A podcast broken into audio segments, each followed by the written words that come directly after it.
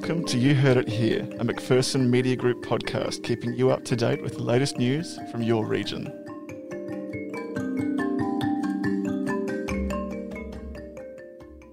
I'm Anna McGuinness. And I'm Brayden May. Here's what's making news in your region today, December 4. Victorians are awaiting a further easing of restrictions on Sunday. The state has now gone more than five weeks without a new case of COVID 19, passing the requirements for COVID normal. Premier Daniel Andrews has hinted changes may be coming this week.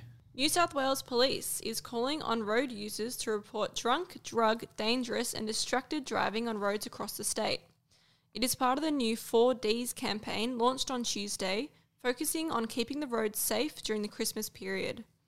Inspector Paul Huggett from Murray River Police District asked the community to take ownership and report any dangerous driving activity to police as soon as possible.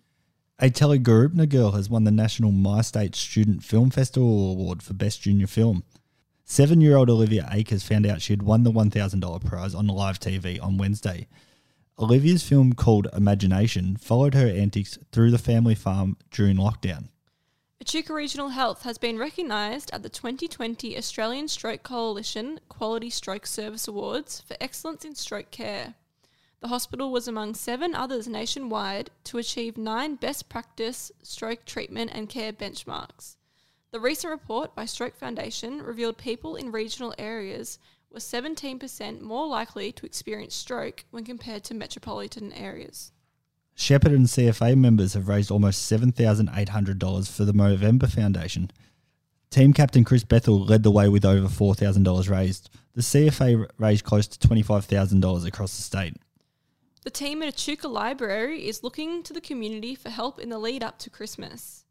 A Christmas dragon at the library currently does not have a name. The library is now running a competition for people of all ages to give their new friend a name ahead of Christmas. That's the latest news. We'll see you next week.